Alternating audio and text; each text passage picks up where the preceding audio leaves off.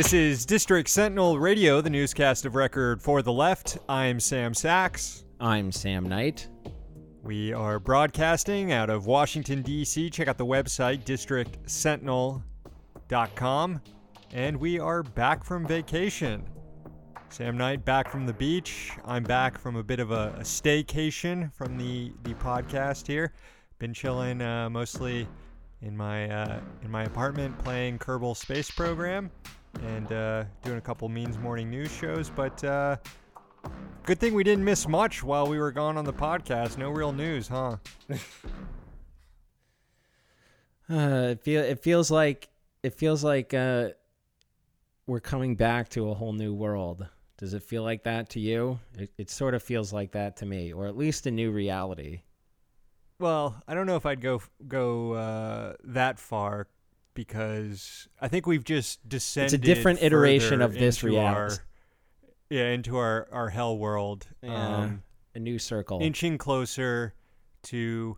Well, you, you're just basically seeing now that the uh, the the fever dream that that the conservative right, the far right, have gassed themselves up into for years of a coming civil war or race war or whatever.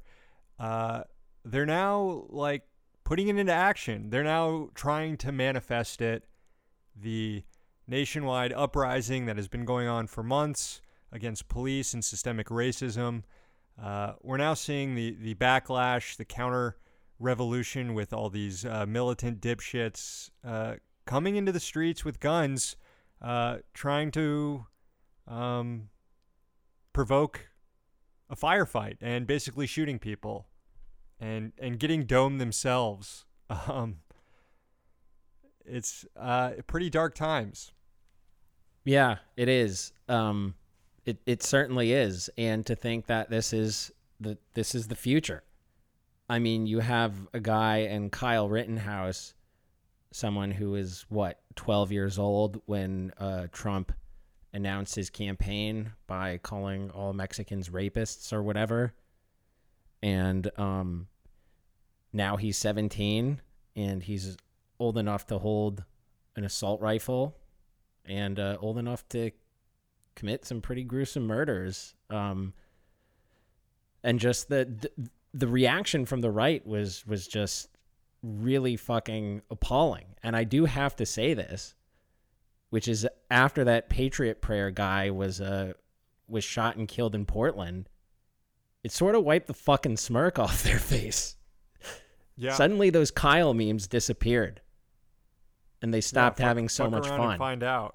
They, yes, and Yeah, so I, mean, I, given, it, I don't know. given, but, uh, given the the documented uh, affinity that Rittenhouse had for the police, he was active in a lot of youth police organizations. Um, I think we need to shut down this whole police business until we can figure out what the hell is going on and the radicalizing effect that uh, the Blue Lives Matter movement is having on people to compel them into going on rampages in our streets. Yeah, and of course the uh, the president is uh, encouraging the fascist rampage, um, and if anyone think that thinks that's hyperbolic anymore, like I don't know what to tell you at this point. But uh, the, the, Kayleigh McEnany, the White House press secretary, started off this afternoon uh, by condemning the killing of this Patriot Prayer guy. Um, obviously, glossing over the fact that this was basically a protest designed to encourage vehicular homicide. This was a convoy of cars driving through Portland.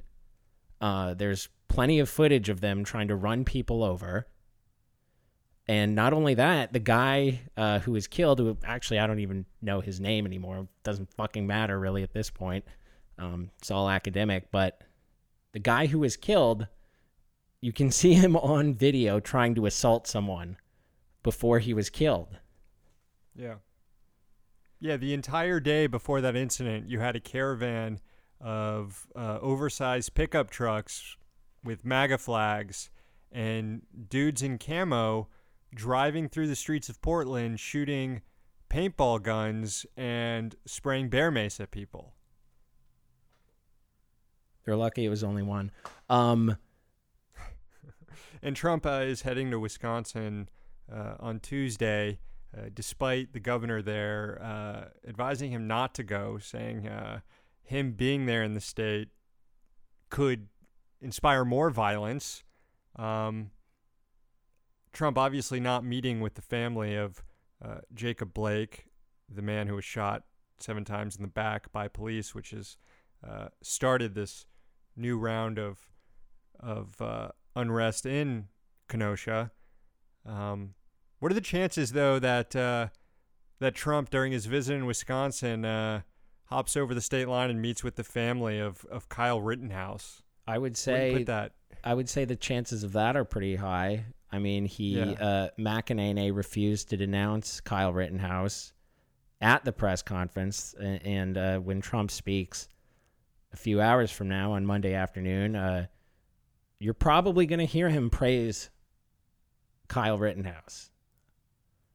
Uh, it's just a prediction. He might not, but uh, I wager that he does. Or if he doesn't do some outright praise, he makes some uh, some deliberately ambiguous comment or another very fine people both sides uh, thing. Although this time he won't even say fine people on both sides. well, in uh, less dark news, well, it, I guess this news could turn dark as well. Uh, tomorrow's the primary in Massachusetts, where we're going to finally see the conclusion in the battle for the Senate seat on the Democratic side, where uh, Incumbent Ed Markey has been challenged by uh, centrist jar of mayo Joe Kennedy III, and latest polls show Kennedy losing, um, which would be a an excellent outcome. You know, not to overhype Ed Markey. Uh, you know, he's not he's not a democratic socialist or anything. He's not a socialist. He's a he's a progressive Democrat. He's been on the wrong side of issues before, uh, but he's better than a lot of Democrats in the Senate. Um, but Joe Kennedy is just awful. Just awful. This has been such a waste of money and resources for the Democratic Party to have this sort of uh, infighting, trying to knock off a, a, someone like Ed Markey with just this uh, legacy case like Joe Kennedy III. So for Joe Kennedy to lose and be the only Kennedy to ever lose a Democratic primary in Massachusetts, that's gonna be that's gonna be some good content on Twitter tomorrow night. Assuming it happens. God, let's hope so. Let's hope so. We could use the respite. It's looking good. It is looking good, but I have just been tossing up airball after airball recently, so I'm going so to do Ed Markey a favor and uh, keep my mouth shut here. Good idea. What is this in our notes here about DOE showerhead webinar? oh Thursday? yeah, just uh, if you're looking for something to do on Thursday, uh, from from 12 to 4, the Department of Energy is having a webinar on uh, the showerhead changes proposed by the Trump administration. I'm trying I, to think I, I posted like an... on I posted that on Twitter, and someone replied that they were going to do acid and watch it. I, I feel like that would be a waste of acid. Um, it, I don't know. It probably won't be fun to watch, but I do hope that someone watches it. And so if there is good content, uh, it gets it, it finds its way to Twitter. I would be interested in seeing one of those uh, word graphs or make it like a policy graph of the Trump administration on like what they're most focused on versus least focused on. And you'll see the typical things like um, uh, building the wall, uh, uh, China. But you'd probably be surprised that in like the top five or top 10, it's showerhead, talking about showerhead policy. What what was the other thing he said? Toilets and dishwashers. Yeah, and basically water he's, policy, I should say. Well, it's funny that the webinar is only for showerheads because he he has famously complained about all three of those uh, household items but toilets, he said, uh, it's not a problem for him. It's a problem for his supporters. So he obviously doesn't care enough uh, to propose new rules and have a webinar there. and dishwashers. I mean, the guy has very clearly never washed a dish in his life. Uh, so the only well, thing tr- that impacts him personally, the shower head, is what they run with. Do you think Trump would, if forced, would claim that he's never taken a shit in his life? Trump strikes me as the sort of guy who, uh, when he was like 15 or 16, refused to wipe his own ass because he thought it was gay.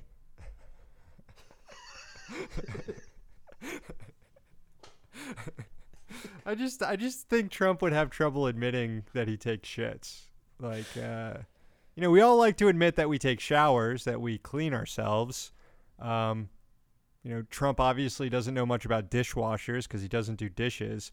But him to claim that like the toilet thing isn't a problem for him makes me think that he's like not even willing to go close to admitting that he takes shits. Well, I would, you know, maybe he would admit. I think he probably would admit that he takes shits, but nevertheless, I would still be curious. They're pristine. Uh, morbidly curious ever. to hear him describe his own bowel movements. morbidly curious. All right, let's just uh, move on with the rest of what's going on today. It's Monday, August 31st, 2020. Here's the news. More and more states are allowing their eviction moratoriums to expire.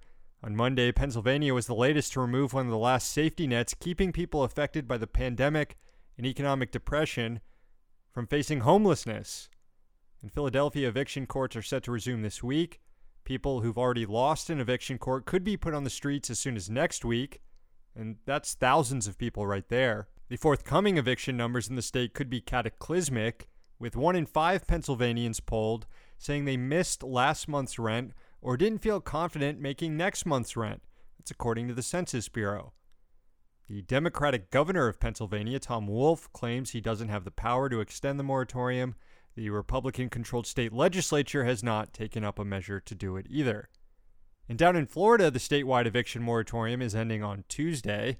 The state has the second most cases of coronavirus in the country and an unemployment rate above 11%, also among the highest in the nation. Republican Governor Ron DeSantis has extended the moratorium four times previously. At the time of recording, though, he has not done so for a fifth time. Meanwhile, the federal government is maintaining a backstop for some people facing eviction. The Federal Housing Authority announced it would be extending an eviction moratorium on all FHA finance units through the end of the year. It's estimated that those protections extend to about 12 million people. The Aspen Institute estimates, however, that as many as 40 million people could be facing eviction by the end of the year. Sometimes you drive around the mountains or you take a walk in the woods and think that maybe this country actually isn't so bad. But rest assured, capital is hard at work trying to ruin that feeling too. The Trump administration is set to propose a rule tomorrow which is aimed at streamlining the oil and natural gas leasing process on federal lands. The U.S. Forest Service says it wants to align its policies with the Bureau of Land Management to, quote, reduce time and costs of permitting or leasing. The agency said this will reduce its own expenses as well as the expenses of, quote, proponents engaged in or pursuing oil and gas operations on National Forest System lands. In other words, it will juice energy company profits. Most notably, the proposal would make the agency more active for the industry. Current rules require an administrative review from the Forest Service when specific parcels of land are scheduled for lease by the Bureau of Land Management. But under the new proposed framework, the Forest Service would be, quote, identifying lands on which the agency would consent to the Bureau of Land Management's offering of oil and gas leases, Perhaps the silver lining here is that the Forest Service itself claims that this will have a minimal effect. The agency said the rule proposal is, quote, unlikely to have significant distributional impacts on job or income contributions from oil and gas activities on National Forest System lands. But the agency released an advance notice of this proposal in September 2018. It received 91 comments, almost two thirds, 57 of them were negative. They cited concerns about the destruction of forests, human health, and fossil fuel dependence, among other concerns, last week in a preview of the rule release. The National Resource Defense Council called the proposal laughable, noting the Bureau of Land Management has a reputation for being very industry friendly. The NGO noted this proposal could make all protected forests in the U.S., like the Allegheny National Forest in Pennsylvania, the most exploited national forest in the country because of a legal quirk over mineral rights. NRDC noted that 3,000 oil and gas wells have been abandoned in the Allegheny National Forest since 2016 alone. That's about equal to the amount of active wells on federal forest lands right now. The U.S. Forest Service said that number is 3,165. Finally, House Democrats are preparing multiple subpoenas of Trump administration officials. First, the Director of National Intelligence, John Ratcliffe, former congressman who was confirmed to the position by the Senate in May, and then a few months later informed Congress he would no longer deliver in person briefings on election security. Ratcliffe claimed he was concerned his testimony would politicize the issue. Trump claimed that there were too many leakers on the committee. In response, Intelligence Committee Chairman Adam Schiff said the committee was considering forcing Ratcliffe to testify through a subpoena. Over in the House Oversight Committee, chaired by Rep. Carolyn Maloney, members are considering a subpoena for Postmaster General Louis DeJoy.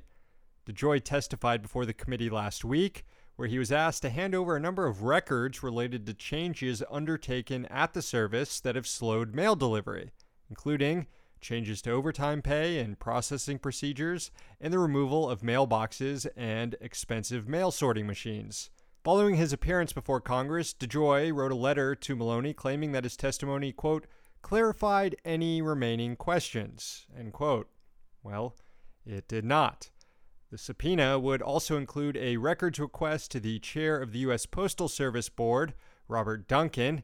Duncan oversaw the appointment of DeJoy to the position of Postmaster General back in May, despite DeJoy having a history of labor abuses in the private sector. That'll do it for the newscast today.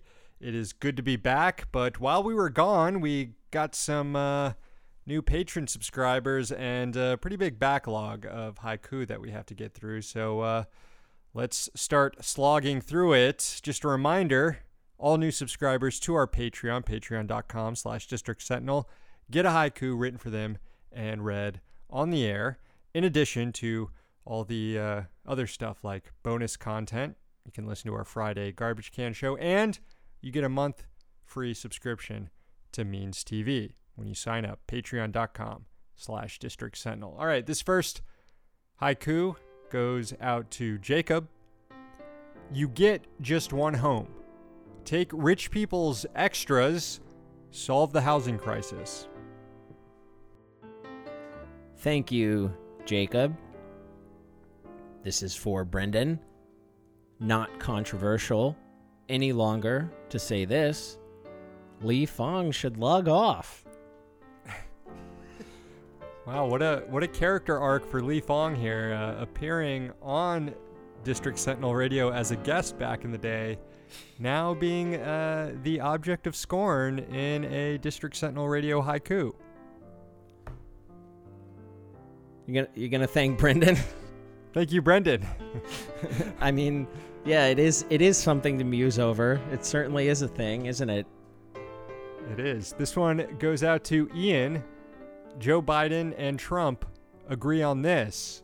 There are fine people on both sides. Thank you, Ian. This is for JC. Oregon fascist can't menace people from hell. Sucks to suck, you fuck. Thank you, JC. This one's for John. Never forget never forget it. When a police station burned, it was popular. Thank you, John. Finally, this is for ZZZ, or if they're Canadian or British, ZZZ. New struggle this year. Many people now saying, Free Leo Messi. I am hearing that more and more. More Thank and you. more. Thank you, Zzz or ZZZ. All right, we got a lot more haiku. Leo uh, refusing to show up to training today. He's now a he's now a labor hero. Yeah, I, I hear there's uh, rumors of him coming to the Premier League. Hmm. Makes you think. Might come to Man City. Who else could afford him? Yeah, probably probably that's about it. All right. Thanks to all the new subscribers. Again, that's patreon.com slash district sentinel. We're gonna read some more haiku at the end of tomorrow's newscast. We're here in DC, so you don't have to be.